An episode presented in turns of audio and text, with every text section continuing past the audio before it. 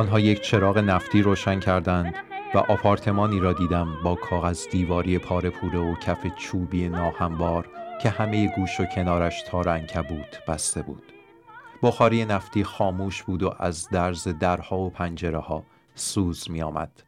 روی میزی ظرف های ترک خورده بشخاب های لب پریده و فنجان های بی دیده می شد. حتی چشمم روی کپه خاک روبه به یک جاروی ترکه افتاد. در دل گفتم هیچ کارگردان تئاتری نمی‌توانست چنین صحنه ای از فلاکت زادگاهم را به این خوبی بازسازی کند. رخت خوابم را روی یک تخت سفری آماده کردند در اتاق کوچکی که پنجره هایش نرده داشت. بینل دو تا پتو رویم کشید و پالتوام را هم روی آنها انداخت. ولی هنوز مثل بیرون سرد بود. زیر آن همه رو انداز دراز کشیده بودم و گرم نمی شدم. ناگهان به یاد متن سخنرانیم افتادم. کجا بود؟ گذاشته بودمش توی جیب بغل پالتوام. از ترس وا رفتن تخت سفری جرأت نمی کردم بلند شوم و بنشینم. سعی کردم همانطور درازکش پیدایش کنم ولی سخنرانی توی جیب پالتو نبود. جیب های کتم را گشتم که کنارم به صندلی آویزان بود. آنجا هم نبود. مطمئن بودم که آن را توی چمدان نگذاشتم چون چمدان را فقط برای برداشتن کنیاک باز کرده بودم. تردیدی نداشتم که متن سخنرانی را گم کردم. ولی چطور؟ آن مادر و دختر به من گفته بودند که سخنرانیم به فردا موکول شده. ولی چه چیزی را می‌خواستم بخوانم؟ یک امید بیشتر وجود نداشت. شاید وقتی بینل پالتو را رویم میانداخته افتاده باشد زمین. دست کشیدم به زمین. سعی می کردم سر و صدا نکنم. ولی تخت سفری با کوچکترین تکانی به جیر جیر می افتاد. حتی به نظرم می رسید که پیشا پیش وقتی فقط فکر تکان خوردن را می کردم جیر جیرش در می آمد. اشیای بیجان در واقع بیجان نیستند. کاش فقط خوابم می برد. شب قبلش هم نخوابیده بودم. وقتی قرار است جلوی ادهی صحبت کنم چند شب بیخواب می شوم. گم شدن سخنرانیم واقعا فاجعه بود. سعی می کردم چشمهایم را ببندم ولی خود به خود باز می شدند. چیزی نیشم زد ولی تا آمدم جایش را بخارانم تخت سفری لرزید و مثل بیماری که درد داشته باشد ناله کرد ساکت و بی حرکت با چشمان باز روی تخت دراز کشیده بودم موشی درون سوراخی را میخراشید بعد صدایی شنیدم. انگار جانور درندهی با چنگ و دندان به جان چوبهای کف اتاق افتاده بود. موش نمی‌توانست چنین سر و صدایی راه بیاندازد. کار حیولایی بود که داشت پیهای ساختمان را از جا در می آورد با خودم گفتم خب دیگه به آخر خط رسیدم. از اینجا جون سالم به در نمی‌برم. بی حس و کرخت. بدون کوچکترین حرکتی روی تخت دراز کشیده بودم. دماغم کیپ شده بود و هوای سرد و یخزده اتاق را از راه دهان به سینه می کشیدم. گلویم گرفته بود. باید صرفه می کردم ولی نمی‌خواستم آن مادر و دختر را بیدار کنم. از این گذشته هیچ بعید نبود که تخت سفری زوار در رفته با صرفه ای اوراق شود. خب چطور است مجسم کنم که در زمان جنگ زیر سلطه حکومت هیتلر ماندم؟ چطور است من هم کمی مزهش را بچشم؟ خودم را جایی در تربلینکا یا مایدنک مجسم کردم. تمام روز بیگاری کرده و حالا روی طبقه ای از الوار دراز کشیده بودم. فردا احتمالا گزینش صورت می گرفت و از آنجا که دیگر سلامت نبودم مرا به کوره ها می فرستادند. در ذهن خودم مشغول ودا با نزدیکان انگوش شمارم شدم. گمانم خوابم برده بود چون با صدای فریادهای بلندی بیدار شدم. مامان! مامان! در اتاق ناگهان باز شد و بینل صدایم زد. کمکم کنین مادر مرده می‌خواستم از سخت سفری بیرون بپرم ولی تخت زیر من فرو ریخت و به جای پریدن مجبور شدم از زمین بلند شوم چی شده؟ بدنش یخ کرده. کبریت کجاست؟ دکتر خبر کنین. دکتر خبر کنین. چراغ رو روشن کنین.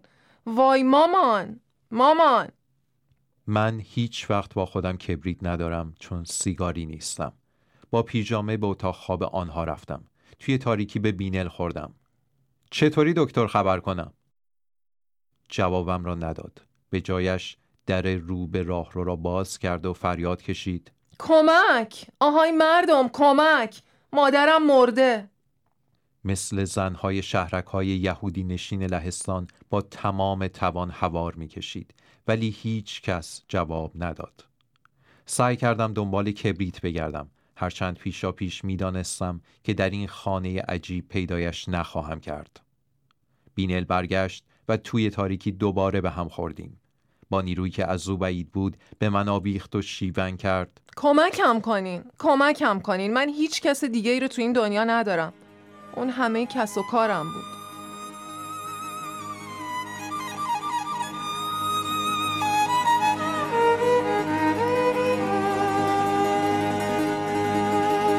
Aidi Shemame Sie macht doch die ganze Welt. Aidi Shemame Oi, weg wie bitte, wenn sie fällt.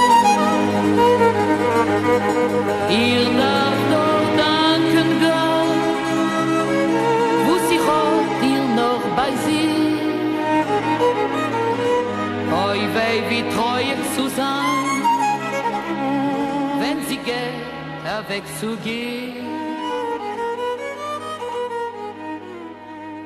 Wasser زد زیر گریه. با صدای بلند زاری می کرد و من مات و مبهوت وسط اتاق ایستاده بودم و زبانم بند آمده بود. کبریتو پیدا کن. چراغ رو روشن کن. گویین که می‌دانستم حرفهایم بیفاید است. دکتر خبر کنین. دکتر خبر کنین. ولی بی تردید خودش هم می‌دانست که تقاضایش احمقان است. مرا کشید و برد کنار تختی که مادرش روی آن خوابیده بود. دستم را دراز کردم و بدن زن را لمس کردم. دستش را پیدا کردم و سعی کردم نبزش را بگیرم. ولی نبزی در کار نبود. دستش سنگین و لخت بود. فقط دست مرده می توانست آنطور سرد باشد. بینل ظاهرا می‌فهمید چه می کنم و چند لحظه ساکت ماند. خب چی شد؟ مرده؟ مرده. قلبش ضعیف بود. کمک کنین. کمکم کنین.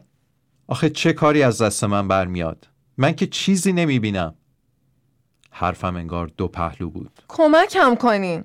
کمکم کنین. مامان. هیچ همسایه‌ای تو این ساختمون نیست؟ طبقه بالا یه دائم الخمر هست. شاید بتونیم ازش کبریت بگیریم. بینل جواب نداد. ناگهان متوجه شدم چقدر سردم است. باید چیزی می پوشیدم وگرنه سینه پهلو می کردم می لرزیدم و دندانهایم به هم می خورد راه افتادم به سمت اتاقی که توی آن خوابیده بودم ولی از آشپزخانه سر درآوردم. برگشتم و نزدیک بود بینل را نقش زمین کنم. او هم لباس درست حسابی نپوشیده بود. دستم ناخواسته به سینهش خورد. یه چیزی بپوش. سرما می‌خوری. نمی‌خوام زنده باشم. نمی‌خوام زنده باشم. اون اصلا حق نداشت بره ایستگاه. بهش التماس کردم ولی خیلی لجبازه. هیچی نخورده بود. حتی حاضر نشد یه استکان چایی بخوره. حالا من چیکار کنم؟ کجا برم؟ وای مامان مامان. بعد ناگهان خانه ساکت شد. لابد بینل رفته بود طبقه بالا که در خانه آن دائم الخم را بزند. توی تاریکی با جنازه ای تنها مانده بودم.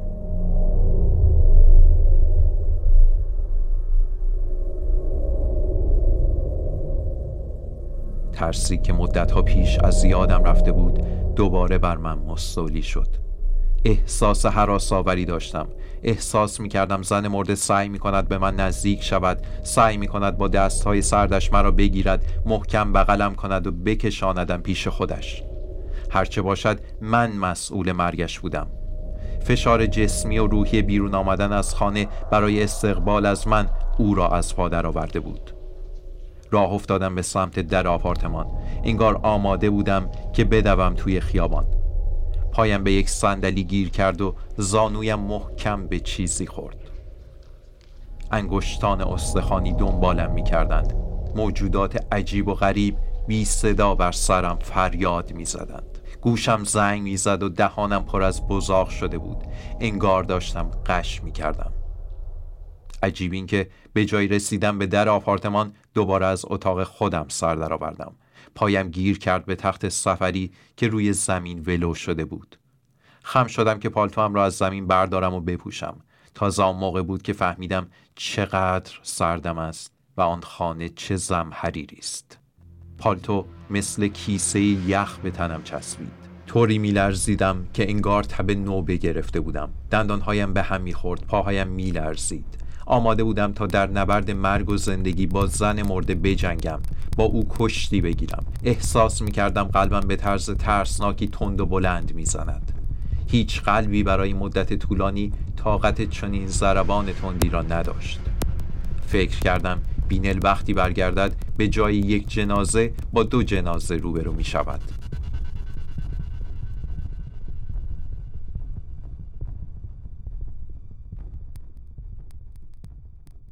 صدای حرف زدن و صدای پا شنیدم و نوری دیدم. بینل همسایه طبقه بالا را با خودش آورده بود پایین. پالتوی مردانه روی شانه های بینل بود. همسایه شم روشنی به دست داشت.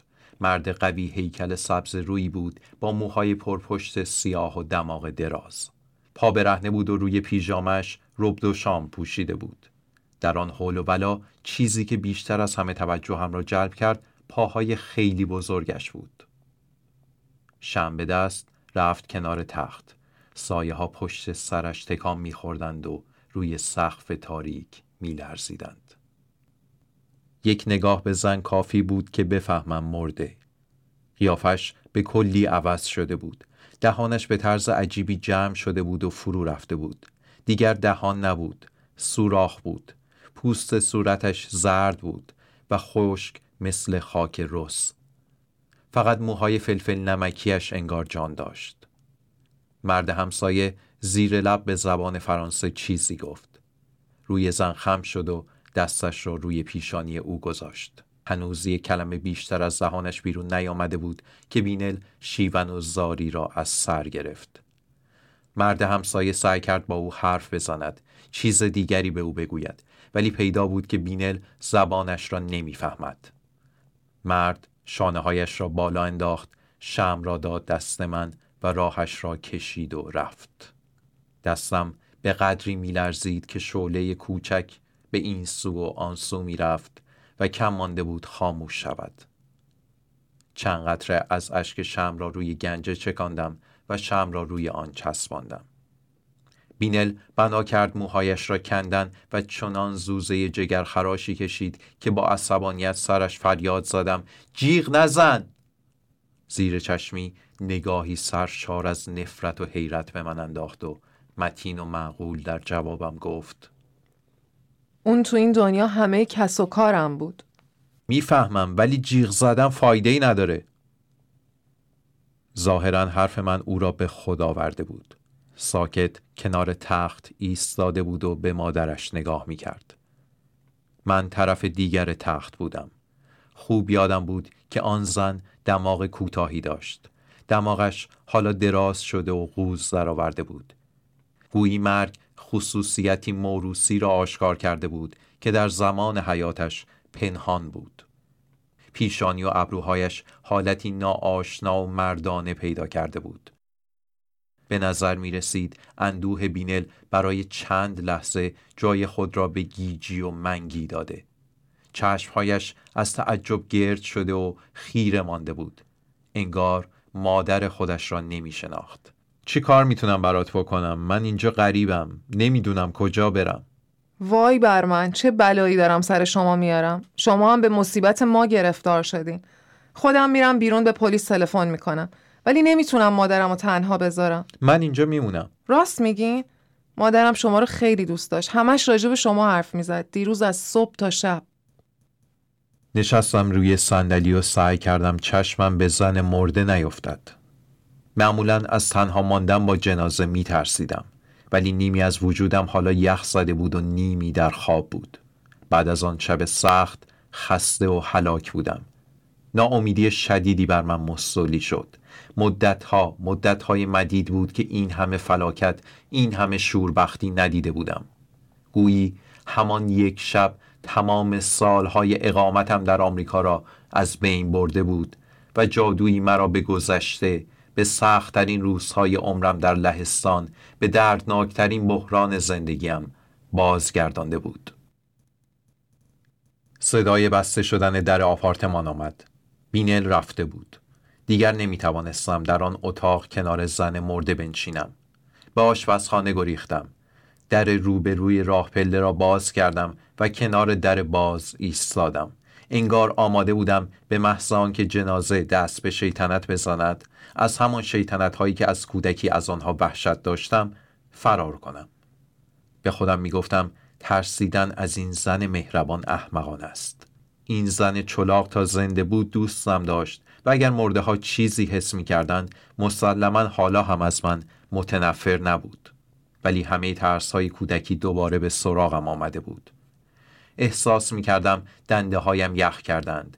گویی انگشتان یخ زده ای لمسشان می کرد قلبم مثل فنر ساعت شکسته ای تاب تاب می کرد و می لرزید تمام وجودم متشنج بود. آماده بودم تا با کوچکترین صدایی حراسان از پله ها پایین بدوم.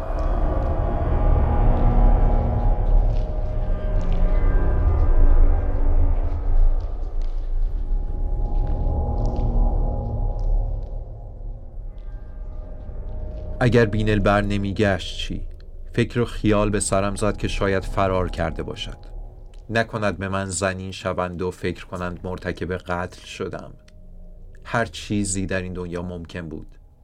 همانجا ایستاده بودم و چشم از در ساختمان بر نمی داشتم. حالا یک چیز بیشتر نمی‌خواستم اینکه هرچه زودتر به نیویورک برگردم. خانم کارم مثل خاطراتی از یک زندگی پیشین در نظرم کاملا دور و موهوم بود. از کجا معلوم؟ شاید تمام زندگیم در نیویورک توهمی بیش نبود. مشغول گشتن جیب بغلم شدم. دستم به کاغذ زخی می‌خورد. خدا را شکر برگه تابعی از سر جایش است. امکان داشت آن را هم گم کرده باشم. این مدرک حالا گواهی بود بر اینکه سالهای اقامتم در آمریکا خیالات نبود. این عکسم این امضایم این هم مهر دولت. درست است اینها هم جان نداشتند زنده نبودند ولی نشانه نظم بودند نشانه یک جور احساس تعلق و قانون. میان درگاه ایستادم و برای اولین بار آن برگه را واقعا خواندم. برگه ای که مرا به تابعیت ایالات متحده درآورده بود. چنان غرق خواندن شدم که زن مرده تقریبا از یادم رفت. بعد در ساختمان باز شد و مینل را دیدم که بر سر و رویش برف نشسته بود. همان شالی را به خودش پیچیده بود که دیروز روی شانه های مادرش بود. تلفن پیدا نکردم. این را گفت و زد زیر گریه. برگه تابعیت را دوباره توی جیبم گذاشتم و به پیشواز و از پله ها پایین رفتم. زندگی برگشته بود. آن کابوس طولانی به پایان رسیده بود. بینل را در آغوش گرفتم و او سعی نکرد بگریزد. برفی که بر سر و رویش نشسته بود آب می‌شد و خیسم می کرد وسط پله ها ایستاده بودیم و به جلو و عقب تاب می خوردیم. یک نویسنده سرگشته ییدیش و یک قربانی هیتلر و سخنرانی منحوس من.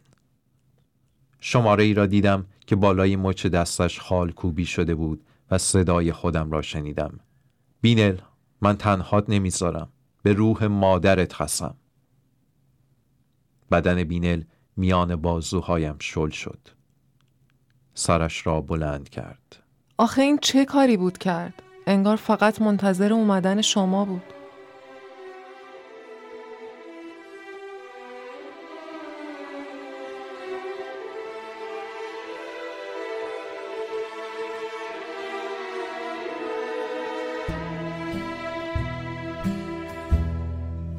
Maman,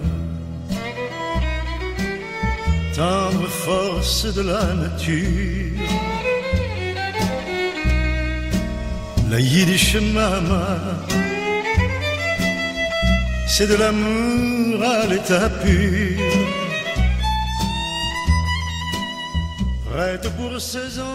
آنچه شنیدید داستان سخنرانی از آیزاک باشویس سینگر ترجمه مجده دقیقی بود از کتاب خانواده مصنوعی و داستانهای دیگر نشر نیلوفر sur leur chagrin, sur leur caprice, aussi forte face au drame, mais très faible avec ses petits. من آیدین صالحی به همراه مریم زهدی این داستان رو براتون خوندیم در رادیو دو پادکستی که امیدواریم عمرش به اندازه زبان ییدیش طولانی باشه